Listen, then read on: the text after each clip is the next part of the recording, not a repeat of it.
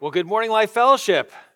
Good to see you this morning. Turn in your Bibles to John 3. We're going to be in John 3 this morning. We are ending our series on bless. And, and really, what the last few months that we have been going on this journey of, of us sharing our new vision that, that we exist so that every man, woman, and child in Lake Norman and beyond has the opportunity to hear and respond to the gospel. And if we're going to make sure that that vision happens, we've got to make sure that, that we as people followers of Jesus, we're partnering with God. We're, we're, we're um, you know, joining Jesus on his mission. And bless is the way by which we have joined and said, this is our strategy. Here's what we want to do. If we're going to partner with Jesus and represent him to, to the people across Lake Norman, uh, it's going to require us to get outside of ourselves and to exist for His name and His glory. And so, bless is simply an acronym. Begin with prayer, listen, eat, uh, uh, or exercise, serve someone, and then share the gospel.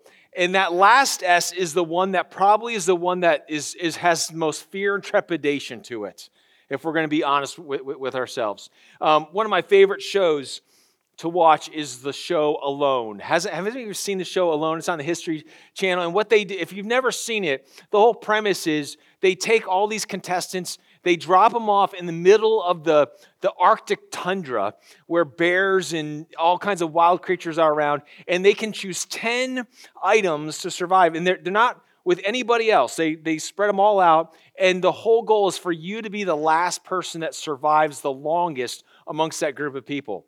And I love the show because there's strategy involved. But I think one of the reasons why this show, I resonate with it so much is because when I watch that show, the first thing I think about is, I could never do that. I mean, I'm a product of suburban America. And so when I see guys just, you know, surviving out in the wilderness for weeks on end with just the bare necessities of life, I am blown away. I am impressed. And if you were to drop me off in the middle of the wilderness, I would like I'd be tapping out in a few hours. Like I, that, that's just me. But, but I think when it comes to sharing our faith, a lot of times we look at sharing Jesus, sharing the gospel, like we look at those contestants alone, like, how do they do it? Like, how in the world do you sit with someone and tell someone about Jesus? And so I think a lot of times the feelings we have with fear, the feelings of i don't know what to say or what if they ask me a question uh, that i don't know the answer to? Or or what if what if they you know they say something that offends me? And and so uh, the number one reason why most people do not share their faith is because they're afraid they don't know what to say. And we're going to look at some passages of scripture this morning that i hope will reduce the understanding of fear because Jesus gives us a model to follow. That's one of the things we've been doing every single one of these of these weeks in bless. We've been looking how Jesus is the one who modeled this for us. We saw how Jesus began with prayer and how Jesus listened to people first, and how Jesus shared meals with people that were far from God but close to Him, and how Jesus served others. And now we're going to look at how Jesus shares the good news. How did Jesus share the gospel? We're going to look at three stories this morning in the Gospel of John of how Jesus shared the, the gospel with three different people, and we're going to learn something from him this morning. Because Jesus, I believe, modeled for us a way in which we don't have to be afraid, we don't have to be overwhelmed. This sermon this morning is going to be highly practical. You know, some sermons are very deep theologically, uh, some sermons are more philosophical. This is a sermon that I want you to walk away with and say, I think I know how to move forward. I think if I'm going to share the gospel, this is how I'm going to do it because this is how Jesus did it. And Jesus left a very simple way, method for us to follow. And so, what we're going to look at, we're going to look at these three passages of scripture. And what you're going to see is how Jesus shared himself differently with each of them. But here's what I want you to, to walk away with. The main idea with this morning is this that sharing the gospel is more like a journey than a presentation. Sharing the gospel is more like a journey than a presentation. I remember growing up, and I was when I was a young person, I went to this thing uh, every summer as a high schooler called Teen Leadership Conference, and and it was a it was a conference for obviously teenagers. About 800 of them from around the country would go to this college campus, and they would teach you, you know, all kinds of things of how to grow in your faith. And one of the things was how to share your faith. And so I remember signing up for that, but just the fear that I had knowing you know they would train you for a few hours one afternoon and then send you into the streets of scranton with a survey to see how far you could get with the gospel and i just remember the, the emotions of i pray i'm walk i walk around all day and no one's on the street you know just because i just had this fear of what do i say and even though they train you you know you get through the list of questions then you you, you try to remember the presentation and i remember going through that feeling a lot of times like I, I don't know what to say and I don't know what to do. And, and even if I do get there, it feels like I'm just kind of going through an, an Amway presentation as opposed to really sharing something that was deep and meaningful to me. And I think a lot of times we treat the gospel like that. Like I've got to get through this presentation as opposed to really joining people on the journey that they have in their faith. And so I want you to learn this morning how Jesus joined others on their journey of faith. And, and it's helpful for us, these four simple ways of how we can join others and not judge others on their journey of faith. So I want, I want us to look at this, these passages. First one's going to be in John chapter 3. I'm going to read the first eight verses of John 3. I want you to notice how does Jesus present the gospel to this man named Nicodemus? Okay? Let's look at verse 1. Now there is a man of the Pharisees named Nicodemus, a ruler of the Jews. This man came to Jesus by night and said to him, Rabbi, we know that you are a teacher come from God, for no one can do these signs that you do unless God is with him. Jesus answered him, Truly, truly, I say to you, unless one is born again, he cannot see the kingdom of God. Nicodemus said to him, How can a man be born when he is old? Can he enter a second time into his mother's womb and be born? Jesus answered, Truly, truly, I say to you, unless one is born of water and the Spirit, he cannot enter the kingdom of God.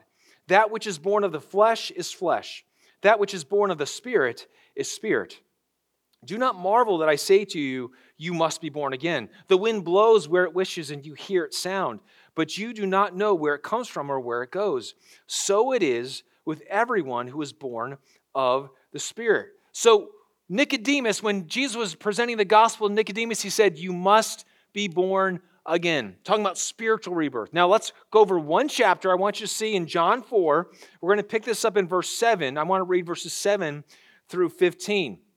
Look how Jesus presents the gospel to this woman at the well. It says in verse 7 A woman from Samaria came to draw water. Jesus said to her, Give me a drink. For his disciples had gone away into the city to buy food. The Samaritan woman said to him, how is it that you, a Jew, ask for a drink from me, a woman of Samaria? For Jews have no dealings with Samaritans. Jesus answered her, If you knew the gift of God and who it is that is saying to you, Give me a drink, you would have asked him, and he would have given you living water. The woman said to him, Sir, you have nothing to draw water with, and the well is deep. Where do you get that living water? Are you greater than our father Jacob? He gave us the well and drank from it himself, as did his sons and his livestock. And Jesus said to her, Everyone who drinks of this water will be thirsty again. But whoever drinks of the water that I will give him will never be thirsty again. The water that I will give him will become in him a spring of water welling up to eternal life. The woman said to him, Sir, give me this water so that I will not be thirsty or have to come here to draw water. So, for Nicodemus, you've got to be born again. For the woman at the well, you've got to drink this living water so you'll never thirst again. So, that's two different people, two different presentations. Now, I want you to see the third one. Skip over to John chapter 6 with me, John chapter 6. And I'm going to pick this up in verse 41, okay? But I, I want to share, share with you Jesus has just fed the 5,000. He has gone through this amazing miracle where thousands of people were fed from five loaves and two fishes. And now, what, we, what John shows us is the rest of the story the next day, because these people saw a miracle and now they are blown away by it. And a group of them follow Jesus on the other side of the lake and they're like, hey, uh, we want, we love that trick that you did with multiplying the food. We want to say, we want to have another meal. And Jesus confronts them and says, listen, if you eat the bread, this, this, if I could provide a meal for you again, you're going to be hungry again. But if you eat the living bread that I can give you, then you'll never be hungry again. And so they're having this dialogue because they really want another meal. And Jesus is trying to say, I'm more important than a meal. So look what it says in verse 41. So the Jews grumbled about him, saying, I am the bread that came down from heaven. They said, Is this not Jesus, the son of Joseph, whose father and mother we know?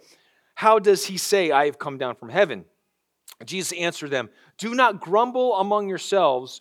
No one can come to me unless the Father who sent me draws him, and I will raise him up on the last day.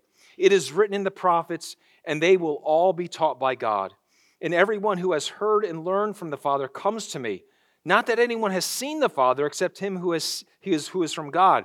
He has seen the Father. Truly, truly, I say to you, whoever believes has eternal life. I am the bread of life. Your fathers ate the manna in the wilderness and they died. This is the bread that comes down from heaven, so that one may eat of it and not die. I am the living bread that came down from heaven. If anyone eats this bread, he will live forever. And the bread that I will give for the life of the world is my flesh. Then the Jews then disputed among themselves, saying, How can this man give us his flesh to eat? So Jesus said to them, Truly, truly, I say to you, unless you eat the flesh of the Son of Man and drink his blood, you will have no life in you. All right, another group. What does he say this to this group? You've got to eat my flesh and drink my blood. Now notice every single group of people he talks to, Nicodemus, the Pharisee, the Samaritan woman at the well, and then this crowd that follows him the next day, he tells them a different thing of what it means to have eternal life. Now here's the question. Why? See, if you and I, we're trained in how to share the gospel, we just kind of have our same old thing that we do. Jesus did something differently. And the first thing he did, and this is the first step if we're to if we're going to make if we're to join people on their journey of faith, the first step is this, meet people where they are. Begin with where people are at. That's what Jesus did. He met people with where they were at. Notice what it says about the, the, about Nicodemus. It says he met him in the evening. Why would Jesus meet, meet Nicodemus at night? What had everything to do with Nicodemus? Nicodemus was a, a Pharisee. He was a it says the ruler of the Jews. That meant he had a reputation. He had to make sure that, that he presented himself as someone who had it all together. And if he's seen meeting with, with this rogue rabbi about what he's saying, and if he's actually showing interest in him, he would his entire reputation was at stake. He was scared of what people would see and think of him if he was to meet with jesus. So when did he meet with jesus? At night. So what did jesus do? He was willing to go meet nicodemus at night. Think about the woman at the well. She's a samaritan. The jews have no have no dealings with samaritans. This is a woman we find later on in the conversation. We're not we didn't read it but she has had five husbands and is living with a sixth man she is not the type of person that most people would think, oh, she might be a great disciple of Jesus. But Jesus knows she's, she shows up at noontime to get water much later than the rest of the women of the town because she is a social outcast. And so she shows up at the well. Jesus meets her there. Then you have this crowd now, this is the one that you and I would think is the, has the most, uh, you know, the greatest opportunity for Jesus to actually do something. He's done a miracle, and now they're following him. But Jesus knows their heart. He says, "Listen, what you guys want is you just want another meal. I don't. You don't want me. You want me to give you something." But Jesus met every single group where they were at. And he told them something, exactly what they needed to hear in order to confront something in their side of their life that was like, this needs to change. You see, I think a lot of times as followers of Jesus, we many times have this mentality that if you want to know about God, you got to come to me. And that's not the way it is with Jesus. Jesus was always willing to step out of his, he was willing to reorder his life. He was willing to go into Samaria where Jews were, didn't typically go. He was willing to meet someone in the evening outside of regular work hours.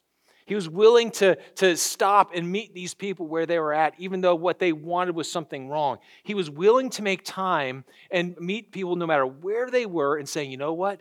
You are important to me. That's what Jesus was doing. He was when, when you meet people where they're at, what you're finding out is you're showing to them, you're important to me.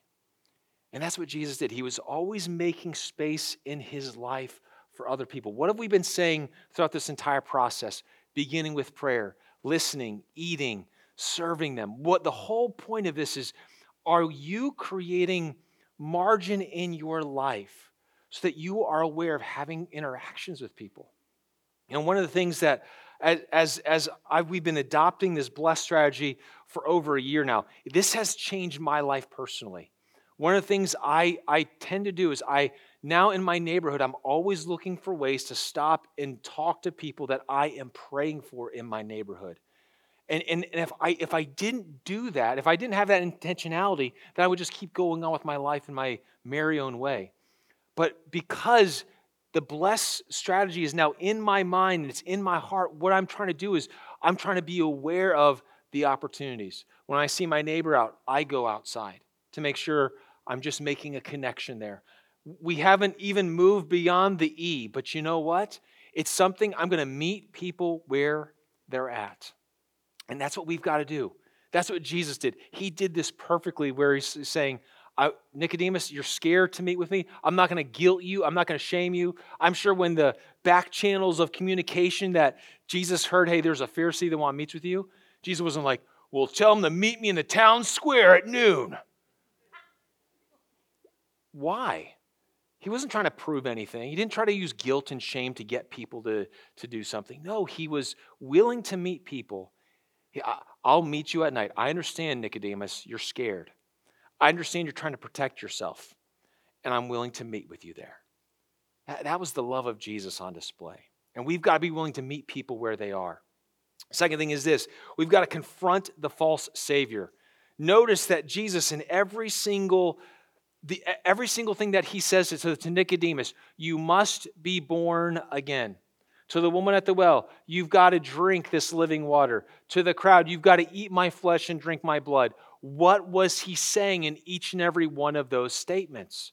What he was doing is he was meeting people where they were, but he was also confronting something in their life that they were saying, This is what I'm holding on to. This is the most important thing to my life. See, every single one of us has something that we believe is ultimate. Every single one of us says, This is what I'm putting my hopes, my dreams, my life is in this thing. For Nicodemus, you know what it was? It was his status. He had worked his way up the religious ladder. He had become a ruler of the people of the Jews. He was a Pharisee. He had political power. He had religious power. He had prestige. He had honor. He had all these things. And what was Jesus telling him? Guess what, Nicodemus? You got to start all over again. When he says you got to be born again, what he was saying is all the things that you have done up until this point, every single one of the things that you've, you've, you have done to attain a level of success and, and position, it means nothing in the kingdom of God. You've got to be born of the Spirit. It's, it's, it's got to be more than just what you can accomplish. And he was asking Nicodemus to start all over again with Jesus, not with man made religion, but with God himself. And that, was, that confronted Nicodemus's his, his idol of, you mean I might have to give up my status as a Pharisee to follow you? Yes. See, see, all every single one of these people had something that they were going to for life. Think about the woman at the well. Well, what does she want? Well, just look at her life five husbands, living with a sixth man. What was she longing for? I, I, I don't know her story, but somewhere down the line, what she was believing is it, this person, this person's love, this person's acceptance of me. If, if they love me, then I will truly be happy. And she kept going from man to man to man because she felt like if they love me completely, then I will be valued. And what she found out, she, no matter how many men she, she tried and no matter how many men she developed a relationship with, it kept leaving her empty. And so that's why Jesus went to her and said, This is why you keep being thirsty, and I can give you something that will truly satisfy your soul. More than any of these men can, more than any of these relationships. I know you're looking for love, but the love you're looking for will always leave you continually thirsty. I can give you the kind of love that will always satisfy you. Think about the crowd. What was the crowd wanting? They wanted a free meal, not just one free meal. They were thinking, hey, uh, Jesus, we love this free meal thing. And if you keep feeding us like this, um, we th- this means that we'll never have to work as much as hard as we need to. It's almost like it would be like imagine someone paying your grocery bill for the rest of your life. Was that appealing? That would be appealing to, to, to me. And, and what, what Jesus was saying is, you don't want me. You want, you want your need, you want your physical needs met, and I want to do something more than that. You're looking for something to satisfy your, your stomachs, and I want to satisfy your soul. See, every single one of these groups of people had something that they were trusting in. And what we've got, what we have the opportunity to do when we're joining people on their journey of faith is pointing out and saying, What are you trusting in? What is it that you are longing for. Because every single one of us is trusting in something to get us through life. You know, one of the one of uh, one of the men that I walked with for years at my other church, he was an engineer, and uh, I remember the first time just sharing the gospel with him, and and you know I thought it was going to be one of these things where I shared Jesus with him, and he's like, "Hey, I've never heard that before," and he he sat there, heard it, was like, "Okay, I've got a lot of questions." And so we started answering the questions. And, and then we started reading the Bible. And he's like, I want to read through the entire Bible before I make my decision. And I'm like, okay. So, I mean, I, I admire that. But he was, what he kept doing is he kept going back to, I've got this question, I've got this question, I got this question. And it, what it came down to is, what was his functional savior? It was his intellect. And he had all these questions that he, he felt like God had, had had to keep answering more questions for him. And until he was confronted with that idol, with that Savior saying, Listen, you can never, you'll never get to the point where in your mind you'll know enough. There are certain things that require you to place your faith in that God reveals on the other side of faith. But he had to abandon what he was trusting in for himself. See, every single person we come in contact with, they're trusting in something. It might be money, might be status, might be pleasure, but they're trusting in something saying, This is what brings meaning to life. This is what, this is what brings ultimate satisfaction in life. This is what I'm trusting in. And what we get a chance to do is walk with them long enough to point them out. This, th- how is this letting you down? Because I'll tell you that every single one of these people, why do you think, why do you think Nicodemus went to, went to Jesus? He, he says, we've just read it. He said, we know you're from God because no one can do these signs unless they had the power of God with them. Why would Nicodemus say that? Because Nicodemus knows, yeah, I've got the status and I've got the privilege and I've got the power and I've got, I've got earthly authority, but you have something that I do not have, and that's the power of God. And I, I, I need to know more about you because you obviously have this supernatural power from God that I do not have in life. It doesn't matter what they're going after, no matter what functional savior they're going after, it will always leave people empty. And we have the opportunity to step into join with people and point out and say, how is this, how is this going in your life? How has this functional Savior brought you to this point? That's number two. Number three, we got to present Jesus the only way. So not only do we join people when we meet people where they're at, we've got to confront their false Savior but then we present Jesus as the only way. Jesus did this over and over and over again. What did he tell Nicodemus? You've got to believe in me, the Son of Man, that I've got to be lifted up. That, that whoever believes in me shall not perish but have everlasting life. What did he tell the woman at the well? If you knew who I was, and you would ask me to give you this, this water, and you would never thirst again. I, and he tells her flatly at the end of his conversation with her, I am the Messiah. I, I am it. He tells the crowd after they're looking for food, he says, You're looking for food and you'll die if you keep eating that food. But if you come to me and understand where I'm coming from, and you eat my flesh and you drink my blood, then you will never be hungry again. Every single one of these groups, he says, It's about me. You've got to look at me. Man, that is so important because you know what we try to do today? Have you ever tried to talk to someone about faith or you talk talking about church? And what ends up happening is I see this over and over again. I know I've made this mistake before as well. That you start having these conversations with people, and then all of a sudden it just devolves into talk about politics, or you talk about church, or you talk about some other thing around Christianity. Listen, when it comes to people's journey of faith, you keep bringing them back to Jesus. Because we sang about it this morning, there is power in the name of Jesus. People have a lot of baggage with church, there are a lot of issues with Christians. And you got to take all of that stuff and mess that people see and say, let's cut through it all and let's fix our eyes on Jesus.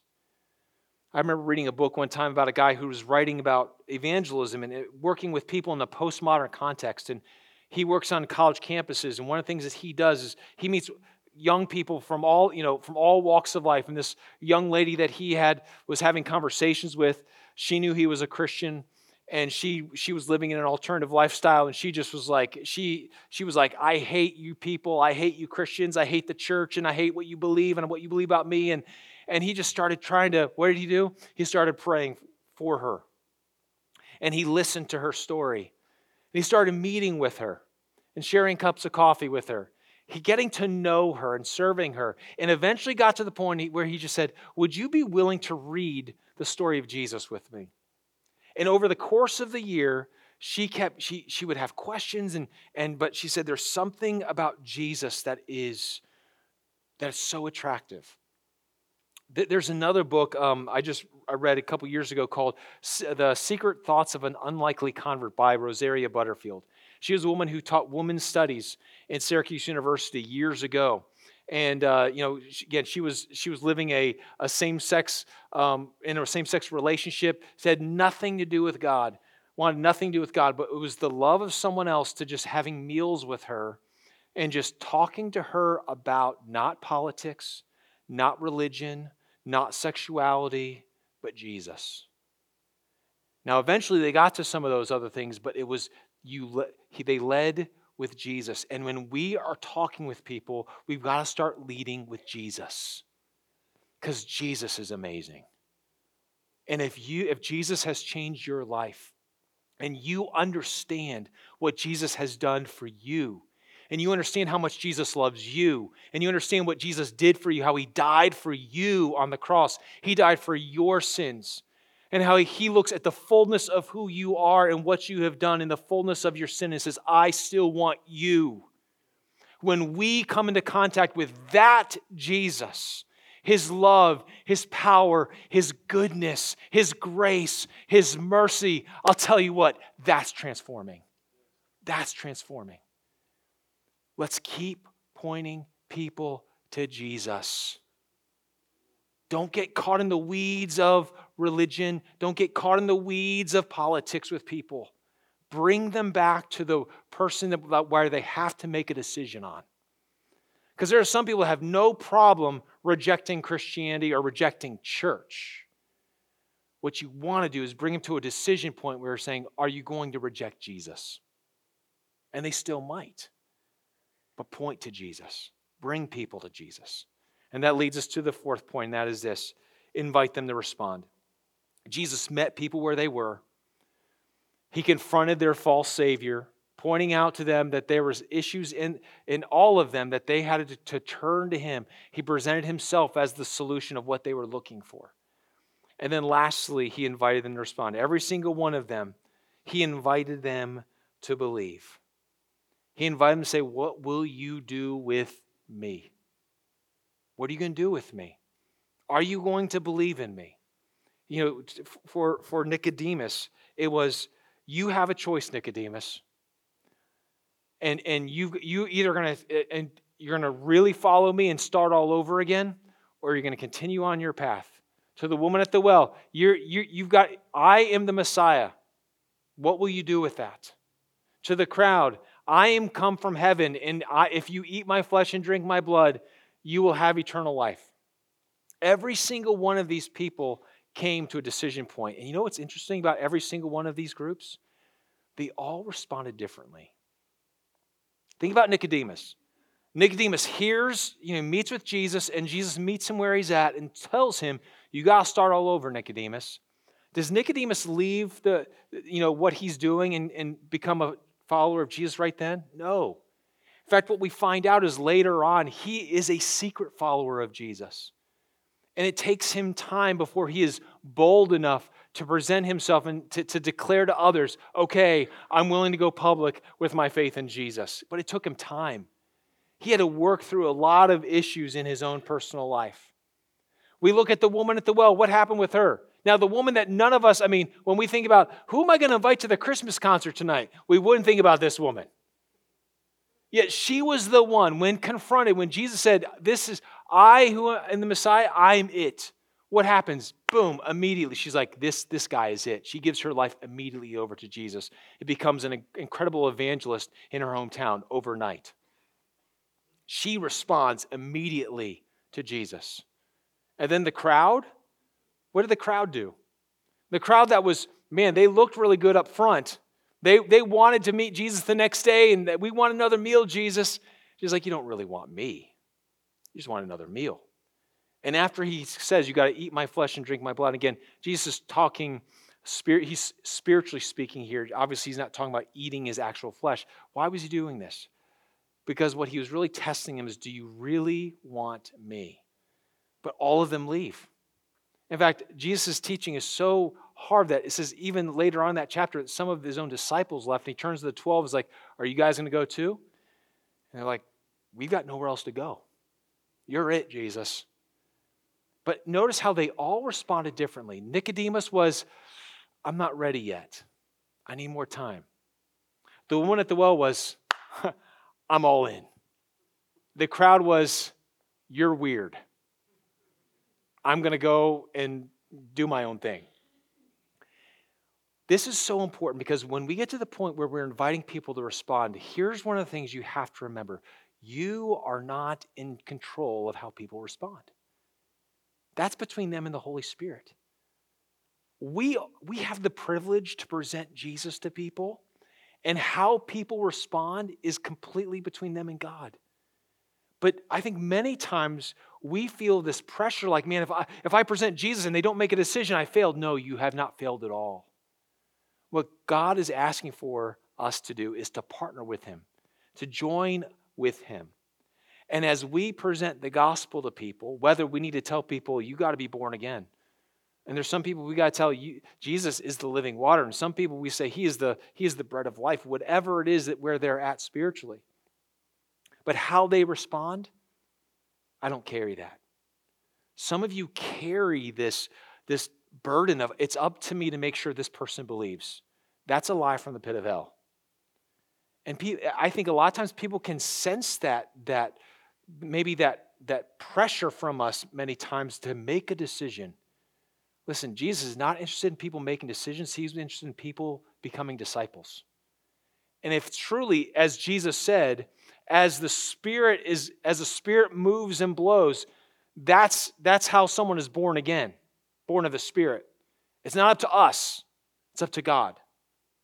And we need to release the decisions that people make to say, God, that's between them and you. But I'm not going to carry that. See, some of you have people in your life that you love dearly, and you want them to make a decision to follow Jesus. And, and, I can promise you this many times they probably feel pressure from you to make a decision. And one of the best things you can do is not stop talking about Jesus, but stop, start, start giving them space to allow them the freedom to make that decision on their own before God. That's, that's what Jesus did. I mean, when, when he confronted the crowd and they're walking away, he's like, hey, wait, wait, wait. I didn't mean all of you. Was Jesus ever freaked, about, freaked out about how many people were following him? Nope. because he knew he could do more with 12 disciples than 12,000 spiritual consumers. I can do more with 12 people who are really dedicated to me, who love me and are willing to die for me, than 12,000 people who are just looking for another meal. And, and we need to have that same confidence that Jesus had. Say, Jesus, you will, you're the one who's working in people's lives. I don't have to carry that. So, I'm going to share, share with you four words. I just went through these four points, beginning with where people are, confront their false Savior, point people to Jesus, and then invite them to respond. These, what I just shared with you is actually how to share the gospel. And when I share the gospel, there's lots of different ways. I've been through faith evangelism training. I've been through evangelism explosion. I've done the three circles. I've, I've done almost every single evangelical gospel presentation training you can possibly go through. When I typically share the faith, my faith with other people, when I share the gospel with people, I share with them through four words, and these are the four words that will be on the screen God, man, Jesus, response. These are my four points this, this morning. Where are people at with God? Everyone believes something about God. I'm going to begin with where people are with their, their understanding of God. God created the whole world perfectly. He wanted a right relationship with us. But what happened? We got in the way. We told God, we don't want what you want. We are going to create our own way of, of salvation and, and do things our way, which is called sin. And our sin rebelled and put a barrier between us and God. And that's why Jesus came. Jesus is the one who makes, can make all things new. He went to the cross to pay for the penalty and for the guilt and for the shame for your sin and mine. And by dying on the cross and raising from the dead three days later, he provides a way now for us to be to made, to be made right with Jesus, made right with God. And so now you have the opportunity to respond. What will you do with Jesus? Will you repent and leave what you're trusting in? And will you put your faith and trust in Jesus alone for your salvation? God, man, Jesus, response. It's that simple. It's that simple. We don't have to be afraid. We don't have to figure out what 10 items we're going to need when we're when we're, and here's the here's the most important thing. When you step out on faith, the Holy Spirit will be with you. God's going to be with you. God never leaves you alone to do this on your own. And when you step out on faith to share the gospel with others, you are joining Jesus because one of the things that Jesus did more than anything was tell people about him. Jesus loves it when he sees us as his children tell others about him. And we have this amazing opportunity, amazing opportunity to take the gospel to every man, woman, and child in Lake Norman and beyond. And the question is will we do it? Two questions. I have two questions for you. This is to kind of summarize our entire Bless series. The first question is this Who are you blessing? You know, there, there's, I, I promise you this, there is someone in your life right now that, that God is inviting you to partner with, to begin with prayer, to listen to their story, to share a meal with them, to eat with them, to serve them in some way, and so that eventually you will get a chance to share the gospel with them. Who is that person for you? Who is that person that God's placed in your life who's close to you but far from Him? That He's inviting you to partner with Him to take the gospel to them. Second question is this Will you make the commitment this year to be a person of bless? I think I shared with this with you uh, in, in the beginning of the sermon, but bless has changed my life. I mean, it really has. I've always, you know, always as a Christian, I had something in like, okay, I got to share the gospel, got to share the gospel. What blessed does for me is it always aligns me in my life to say, okay, have I prayed today for my neighbors, for my friends, for these people? I've got a list of people, about seven people in my life that I pray for every single day. And I just have, I just have to keep praying for that. And then I'm, I'm always aware for the opportunities. But this, the reason I, I want us to do this is because this has been life changing for me. And I know for many of us, we feel I don't want guilt or shame to motivate us to share the gospel. I want this just to flow out of us because this is who we are. You know, in, in two weeks, we're going to say goodbye to another calendar year. I know a lot of us for the new year, we try to say, all right, what am I going to do? I think it would be an amazing, I'm just encouraging you to be someone that says, you know what, for the year of 2024, I'm going to commit to the practices of bless in my life and see what God does. See how God changes me. See, see how God opens up doors of opportunity that I never thought were possible. Because I promise you this there's a woman at the well around you.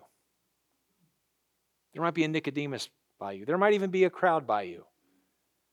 But, but wouldn't it be awesome to have stories to share of what God is doing as we partner with Him? Let's bow our heads and close our eyes. And as we end our time here this morning, I just I want to I just want to pray for some of you in this room this morning because as we as we talk about being people of bless, I'm sure there's some of you in this room that still feel an incredible amount of fear in this moment. And I'm just I just want to pray for boldness for you and confidence for you. But if no one's looking around, every head is bowed, every eye's closed. If you're if you're sitting here this morning saying, Pastor Ben, I I am struggling with fear right now about how to share my faith, and I just need you to pray for me right now that God would give me the boldness and confidence to follow and obey Him. Would you just raise your hand? I just want to pray for you. Anybody out there this morning like that? Yes, thank you. Anybody else? Yes, thank you. See that hand? Yes, thank you. Amen. Yes, thank you. Don't be afraid. Don't be ashamed. Listen, this is a big step of faith, but God wants us to, to join Him in this adventure. It's a journey more than a presentation. And, and before I also end, maybe the explaining the gospel this morning, maybe that has stirred something inside of you. Maybe you're sitting here this morning and saying, yeah, I have thoughts about God, but I've, I, I have, when you talk about that Savior, that false Savior, there's something in my life that I go to besides Jesus. And I've never really trusted in Jesus as my Lord and Savior. If you're sitting here this morning and you've never made that commitment to follow Him, I want to encourage you. Come talk to me afterwards. We have a prayer team out in the lobby that they have white little white lanyards on. Would love to answer any questions you might have about Jesus or what it means to be a follower of Jesus. But no matter where you are in your faith, don't leave here today if you've got questions. Father, I pray right now as we close our time, Lord, I pray for every person in this room who is just feels bound by fear. Knowing that, Lord, you you give us the power, the love, and the sound mind to overcome any fear that we might have in our lives. And so, God, as the enemy keeps us silent and hidden from people who need to hear the name of Jesus, God, produce in us a spirit of boldness and confidence like we've never had before. God, change this church that we are engaging fully in the Great Commission so that every man, woman, and child in Lake Norman and beyond would have an opportunity to, to hear and respond to the good news of Jesus. We pray these things in your name. Amen.